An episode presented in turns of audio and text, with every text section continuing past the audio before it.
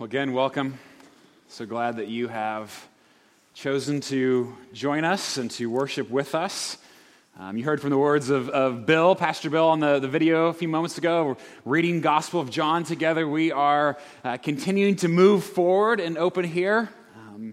And this morning we reach quite a bit of a climax as we look at Jesus' death and crucifixion. Why don't we pray together as we prepare our hearts to gather around this ancient story. Gracious Father, Lord Jesus, we pray that as we come to you this morning, that you would speak to us in fresh ways, even from an old, and for many of us, very familiar story. God, I pray that we would never tire of the fact that you, through your Son, came and died on the cross for our sins, offering us life and forgiveness. God, I pray that you would continue to make that fresh in us. Help us to rejoice. Help us to worship. And Holy Spirit, we pray that you would use these truths to encourage us, to convict us, to challenge us, and to help us become more and more the people that you have created us to be. And Lord Jesus, we thank you. We praise you, and we love you in Christ's name. Amen. Well, what a failure, right? I mean, what a colossal disappointment, an incredible tragedy. Jesus, the teacher, Jesus, the revolutionary, Jesus, the misunderstood leader, dies alone. Abandoned, like a common criminal.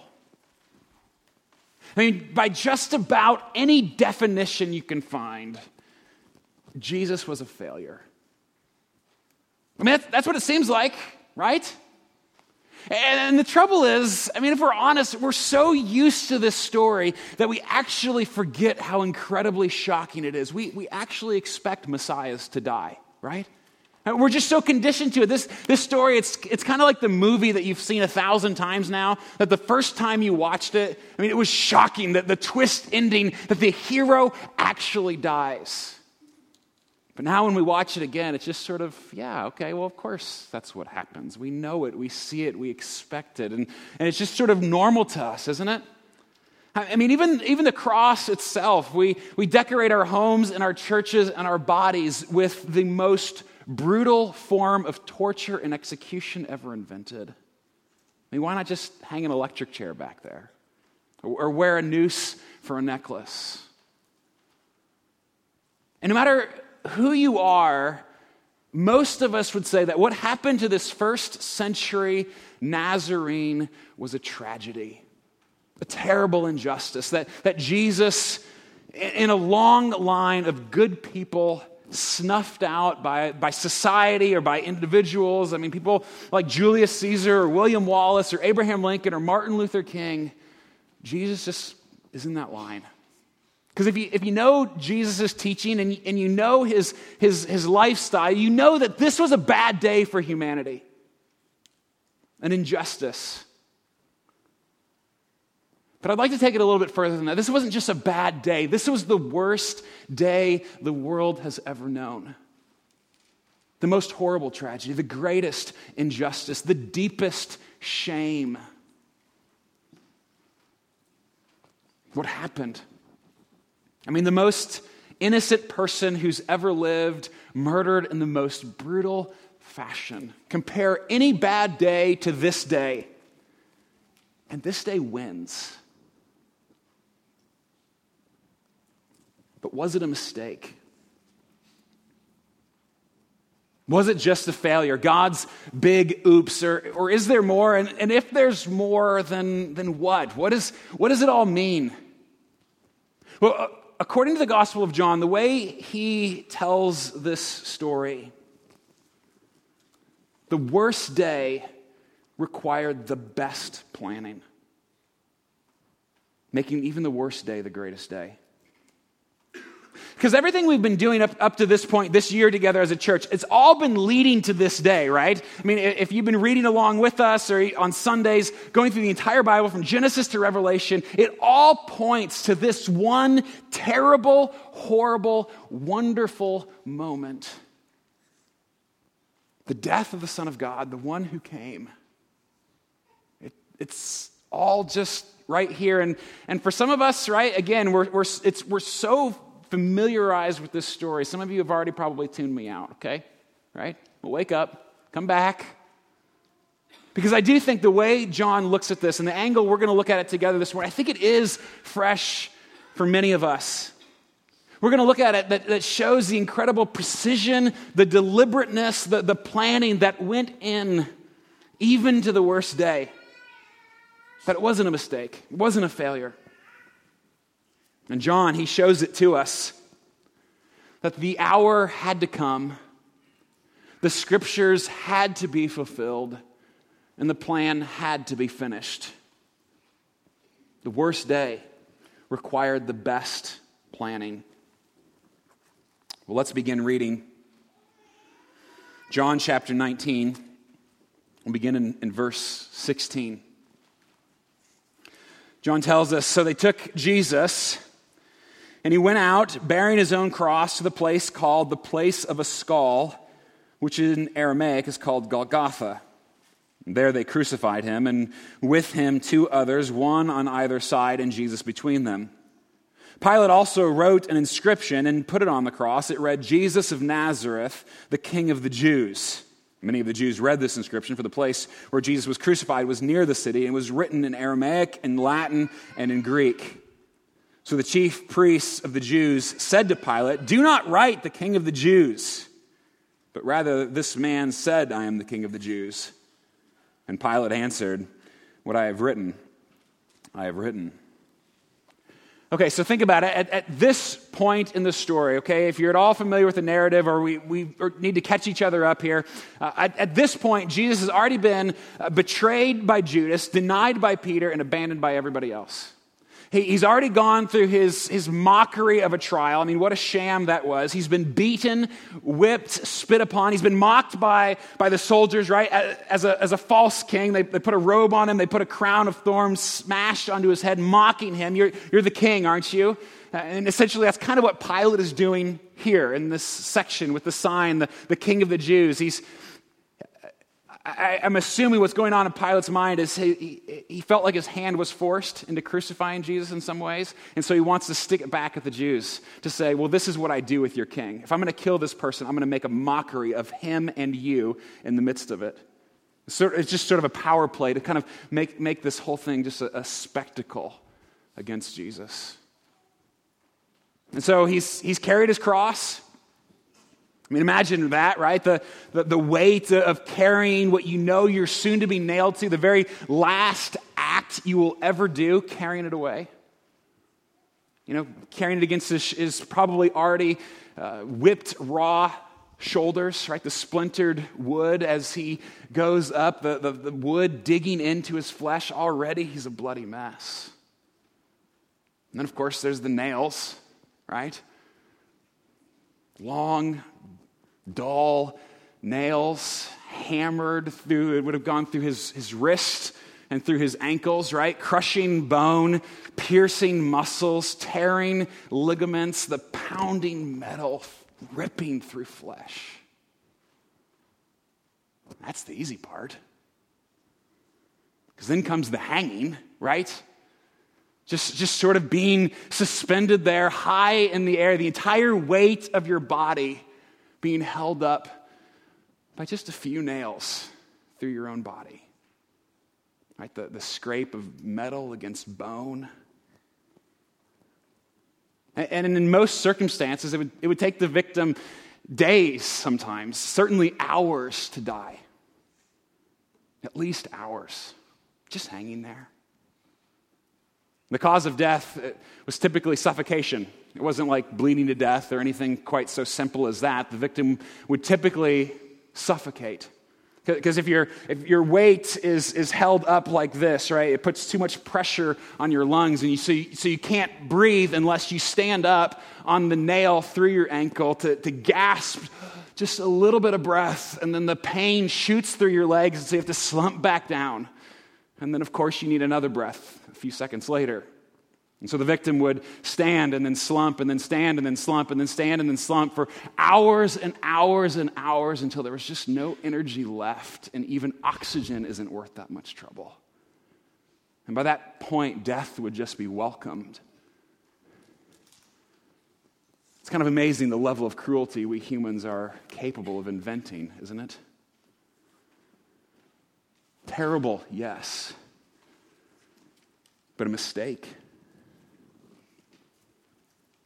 Well, Jesus didn't think so. I mean, now sure, Jesus could have been wrong, theoretically, and certainly Jesus is accused of all kinds of things, but clearly Jesus didn't think this was a mistake. He didn't think he was just a good teacher or a clever miracle worker or an inspiration for the masses or someone who came to just give a few morals or to start a revolution even. You see, Jesus knew, and John makes it so clear, Jesus knew this hour had to come. And we talked about it last week a little bit, but it's all over the place in John. If you remember last week, we looked at Jesus turning water to wine, his very first miracle in his public ministry, right? Now 3 years have gone by, but back then, right, he said to his mom, "My hour has not yet come." And the hour refers to this moment of crucifixion, of death. It hadn't come then, but Jesus, even then in that moment, 3 years previous, he knew that it would. And other examples here in John 7 and John 8 as well. It's two separate stories, but the people, they try to arrest Jesus. They come to get him, but they can't. Still, his hour hasn't come, John tells us. But then in John chapter 12... well, the hour has come. It's time. And there in John 12, Jesus says, "Now is my soul troubled. And what shall I say? Father, save me from this hour? This is why I'm here," he's saying. "But for this purpose," he says, "I have come to this hour." I mean, he's saying everything has pointed to this moment. This is the very reason I'm here. And then another place, John 13, as Jesus breaks bread for the last time with his disciples.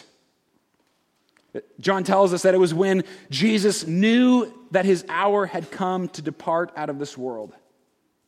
Or again in chapter 16, when Jesus' friends all abandon him, Jesus says, "Behold, the hour is coming. Indeed, it has come when you will be scattered, each to his own home, and will leave me all alone." Or again in 17, when Jesus is praying to his Father, he says to his Father, "I have finished the work that you have given me to do." And then he says, "Father, the hour has come. Glorify your Son, that the Son may glorify you," he says. Jesus wasn't surprised. Jesus was absolutely resolute in his determination. Yes, it was absolutely terrible. Yes, it was the darkest day, and yet Jesus knew this hour would come, and he embraces it. It's no failure, no mistake. The worst day required the best planning, and Jesus was in on it the whole time.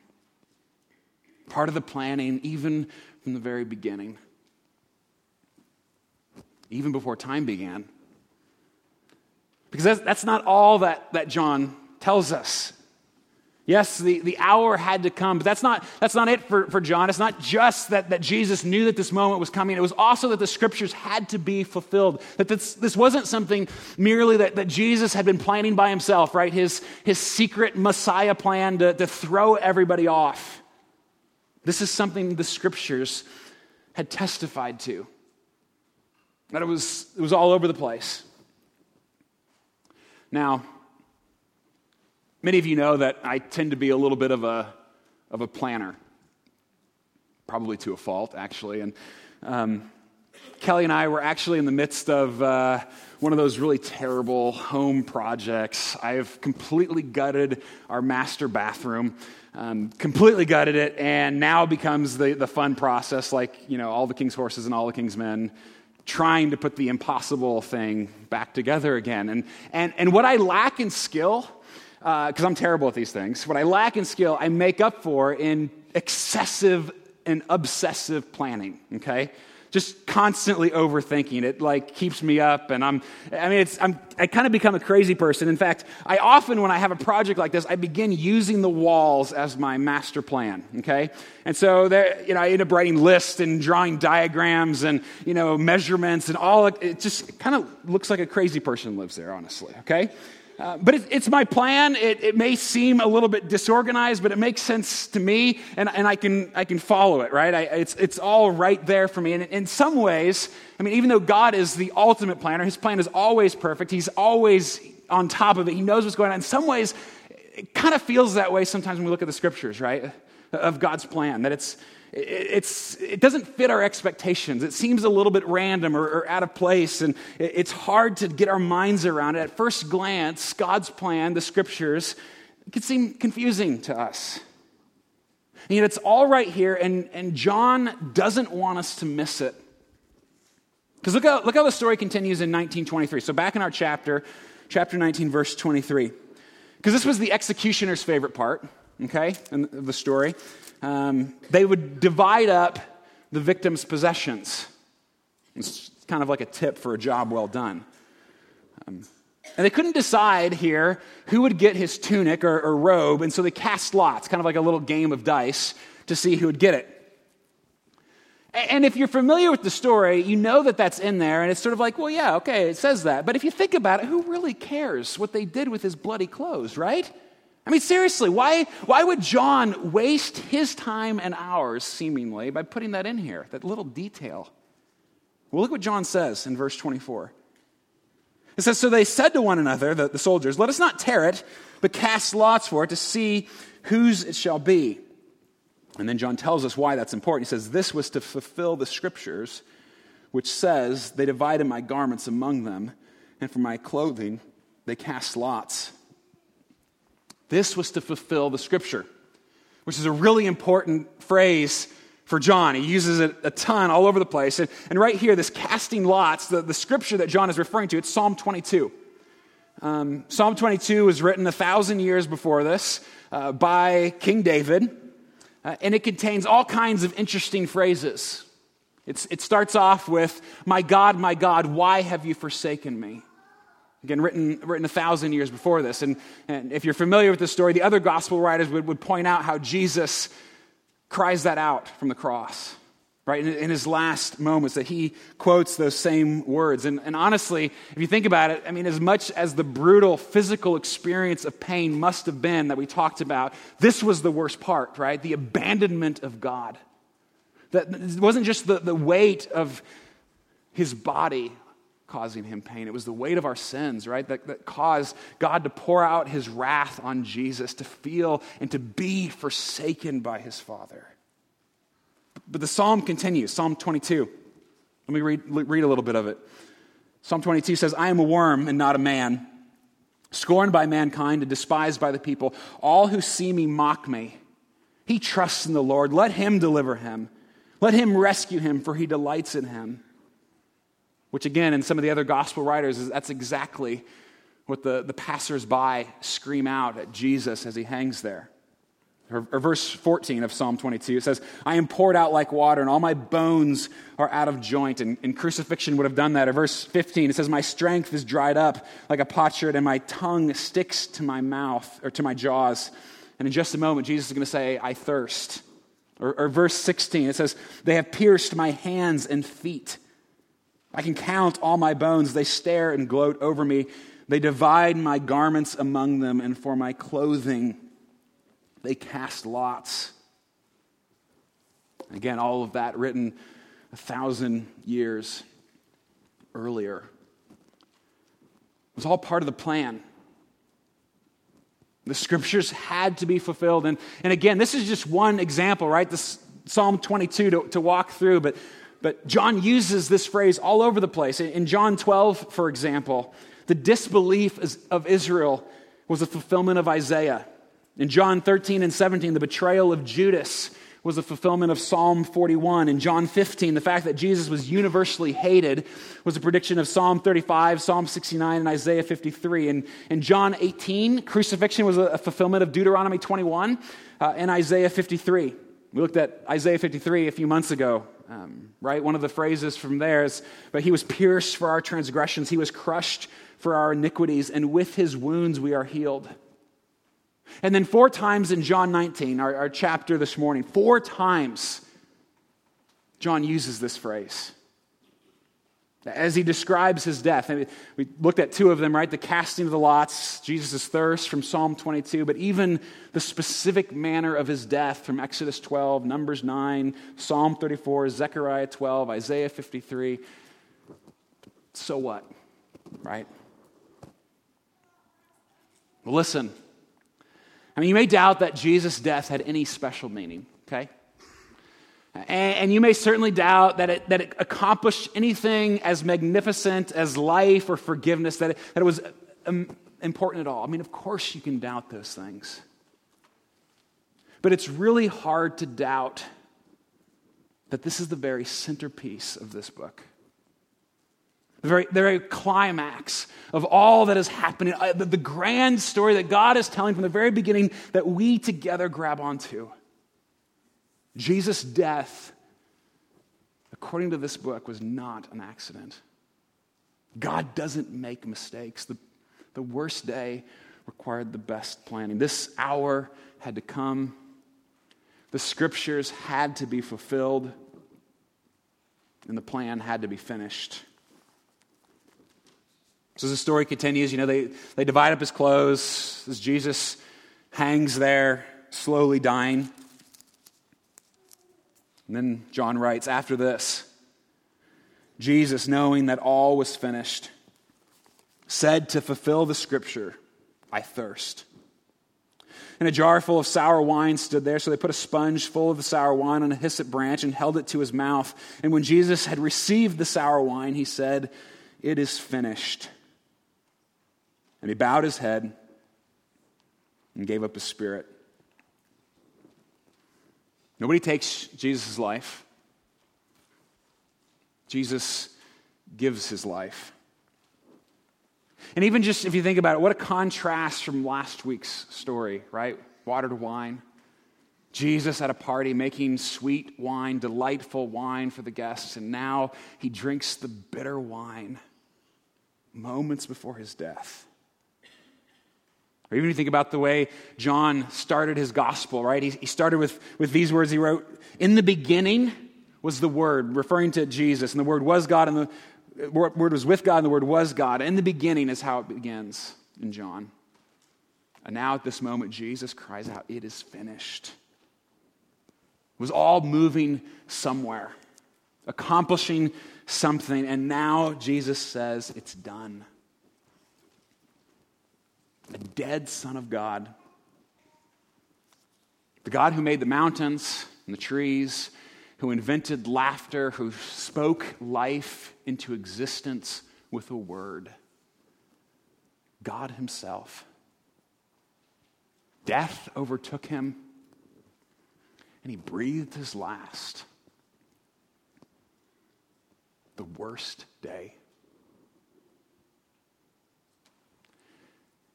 And I don't want us to rush through this. Because that's my tendency, right? Is to rush through the brutality of this story.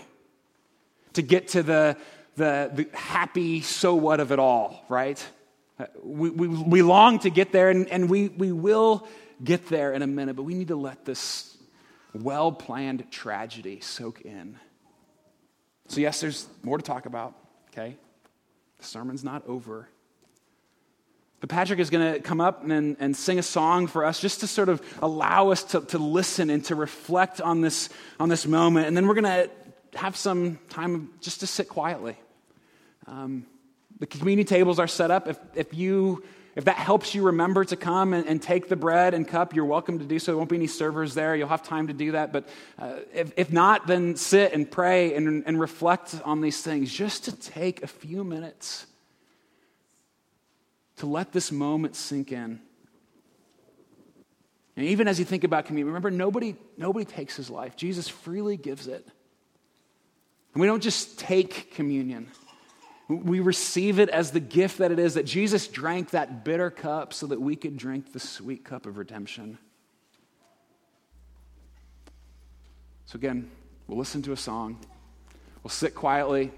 If communion helps you in this moment to remember, then come. If not, just sit and pray and reflect. But whatever you do, just don't hurry through the worst day.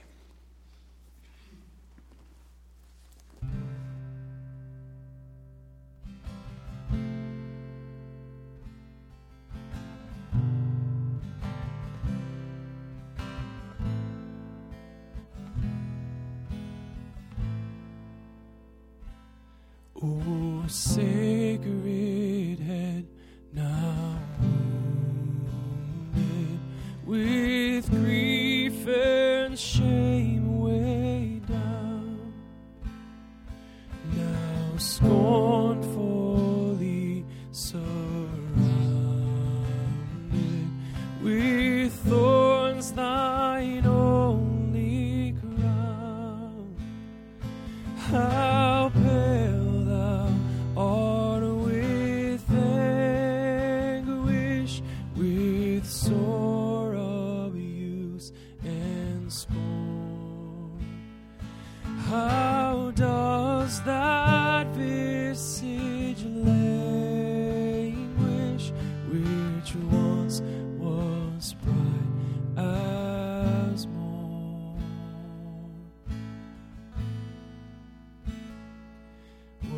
What thou, my Lord, hast suffered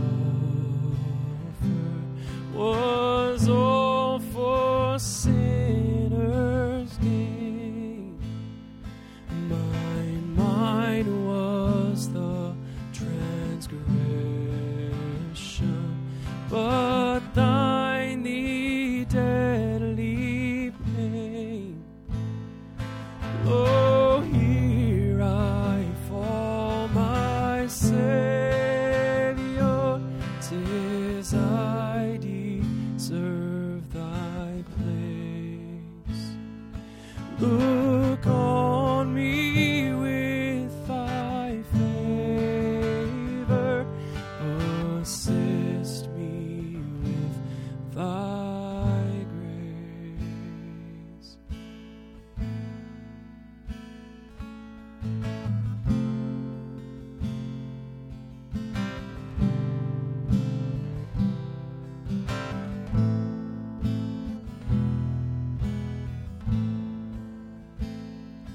What language shall I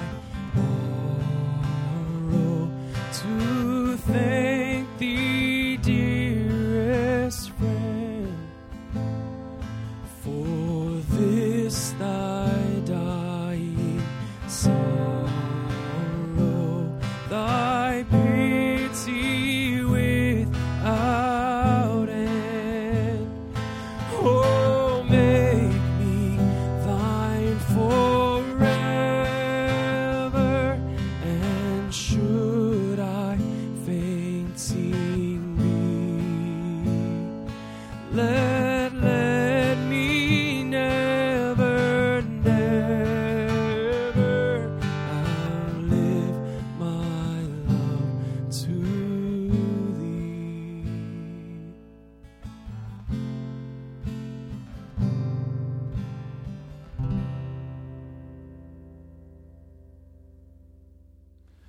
Well, remembrance is certainly essential to the Christian life. And we remember the worst day. As we do, it fuels life today and gives us hope for tomorrow. Because with great planning that extends well into eternity past, with clear deliberation and intention. The Son of God dies. Well, what does it all mean? Well, certainly there are lots of implications, lots of things that we could talk about here. But there are three things in particular from John, from the way that he tells this story that just screams out at me from this story. That this story means God's love never fails. His salvation never falls short. And his plan never goes wrong. Because the worst day is also the best day. God's love never fails. I mean, God doesn't just sort of haphazardly throw together our redemption and then twist his Son's arm to carry it out. Just think. This was planned for you from the beginning, predicted throughout all the scriptures and gladly stepped into by God himself. What does that say about God's love? Even if you think back to the Garden of Eden, right? The original sin, the first temptation. I mean, what was it really about, right? The whole fruit and tree thing. I mean, the serpent comes to Eve, and what does she convince Eve? What does he convince Eve? God's not really that good. What do you mean you can't eat from all the trees in this garden? God doesn't have his best out for you.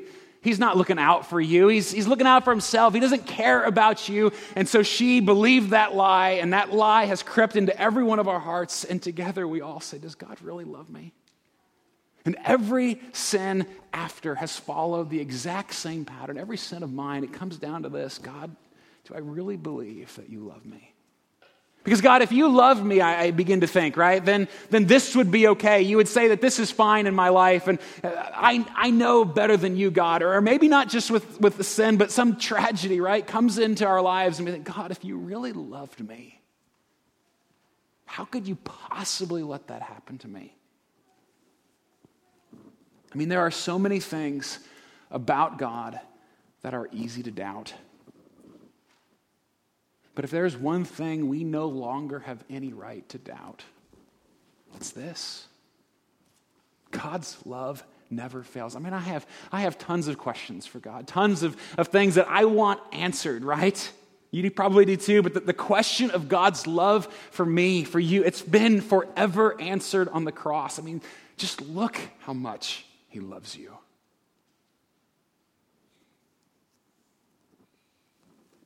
It's so evident there as he died for us. Second, God's salvation never falls short. It is finished means it is finished. Jesus died because that was the consequence of our rebellion against God. We had committed treason and we deserved death, but only Jesus, only the Son of God, God himself, only he would have the power to absorb the sins of all of humanity. I mean, I couldn't die for everybody's sins. You couldn't die, but Jesus did that for us, and he said it is finished. If we trust in him, salvation is ours, and yet how many of us actually believe, really, that Jesus finished that work? I mean, just think about that. If, for example, if you're a Christian and you struggle with forgiveness, for example, forgiving yourself maybe, forgiving someone else, then you really don't believe it's finished. Not for those sins, whether it's your own sins or the sins of somebody else, you don't really believe that it was enough. Or if you think that God is somehow out to get you, you're a follower of Jesus, but you've made some mistakes, and you're thinking in your mind, well, now I've got to watch out. God is going to even the score, right? We think that sometimes, don't we? But if you are one of his, God doesn't have an ounce of condemnation left for you, not a drop of wrath, because Jesus said, "It is finished. I have taken it all." Or if you struggle to think, I've got to clean myself up to come to God, to pray to him or to be with him. I've got to say the right words or do the right things or put on the right face. Essentially, you don't believe that it's finished. Or even the way we approach others, right? We do that. We're desperate for other people's approval, their acceptance of us. And when we long, when we're obsessed with other people think about us, what we're really saying is, I don't believe it was finished. I don't believe that God's acceptance of me is enough. I've got to have all these other people to accept me. I've got to have all these other things in my life. We don't believe that it was actually finished. I mean, imagine for a moment if we actually, truly, deeply within embrace those three little words. It is finished. I mean, it is finished means forgiveness is real, justice is satisfied, reconciliation has been obtained, and wholeness, purpose, life has been restored for us. And the confirmation that it is finished, that Jesus actually meant what he said, and that it is true is next week, the resurrection, that Jesus actually rose from the dead, the ultimate confirmation of what he's accomplished. And finally, the cross. This story, John's story of the cross, means that God's plan never goes wrong. Because if God can use the worst day, and in the history of the world, right, the greatest tragedy, the most shameful event, if God can use crucifixion to bring about our highest joy, the climax of all of history, if God can use that, what can't he use in your life and mine? What is he limited? If he can use this, what can't he use in our lives? I mean, every bad day that you possibly could have. I mean, we can always compare it back to this day. That there is no worse day that you or I could ever have that is worse than this day, because this is the day that Jesus died, and every other day after he lives. And any day that Jesus lives, there's hope for us. In Acts chapter 2, for example, this is Peter's very first sermon. He declares Jesus was delivered up according to the definite plan and foreknowledge of God. Nothing surprises him. Nothing catches him off guard. God's plan never goes wrong. I mean, the cross is clear evidence, proof, right, that God actually meant what he said, that he can take and make beauty out of ashes and joy out of despair and hope out of pain, that he actually can do that, bring life out of death. No matter your experience, no matter what, if God can use the cross, what can't he use for our good? Because even the worst day required the best planning. And if God's love never fails, I mean, that means we can stop demanding love from others and actually give love instead. If God's salvation never falls short, instead of trying to prove ourselves or to save ourselves, we can actually worship the one who saves. And if God's plan never goes wrong, we can experience peace even in the midst of tremendous heartache. Sure, it may look as if everything fell apart on that day.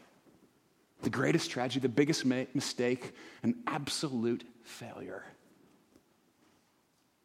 All for our good. All for his glory.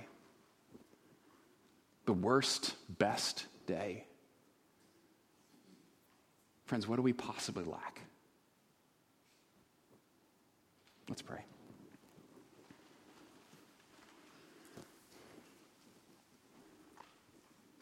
Lord Jesus, that you would do this for me.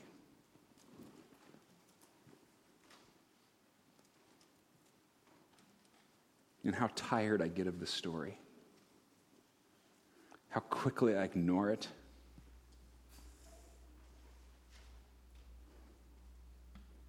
And yet you continue to forgive.